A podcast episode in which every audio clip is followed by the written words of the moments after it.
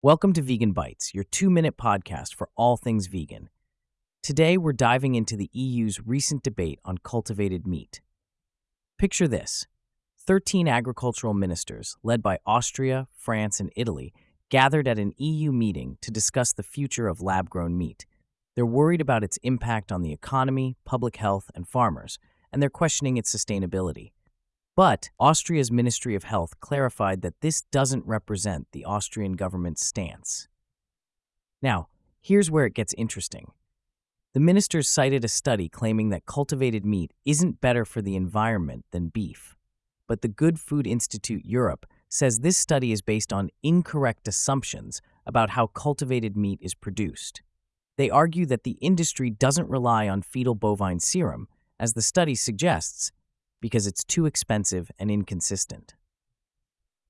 The GFI Europe also points out that the ministers used a 2019 paper to back their arguments, which researched the environmental impact of cultivated meat when the technology was less developed. But this paper actually found that cultivated meat is much better for our climate than conventional meat production systems for at least the next 100 years.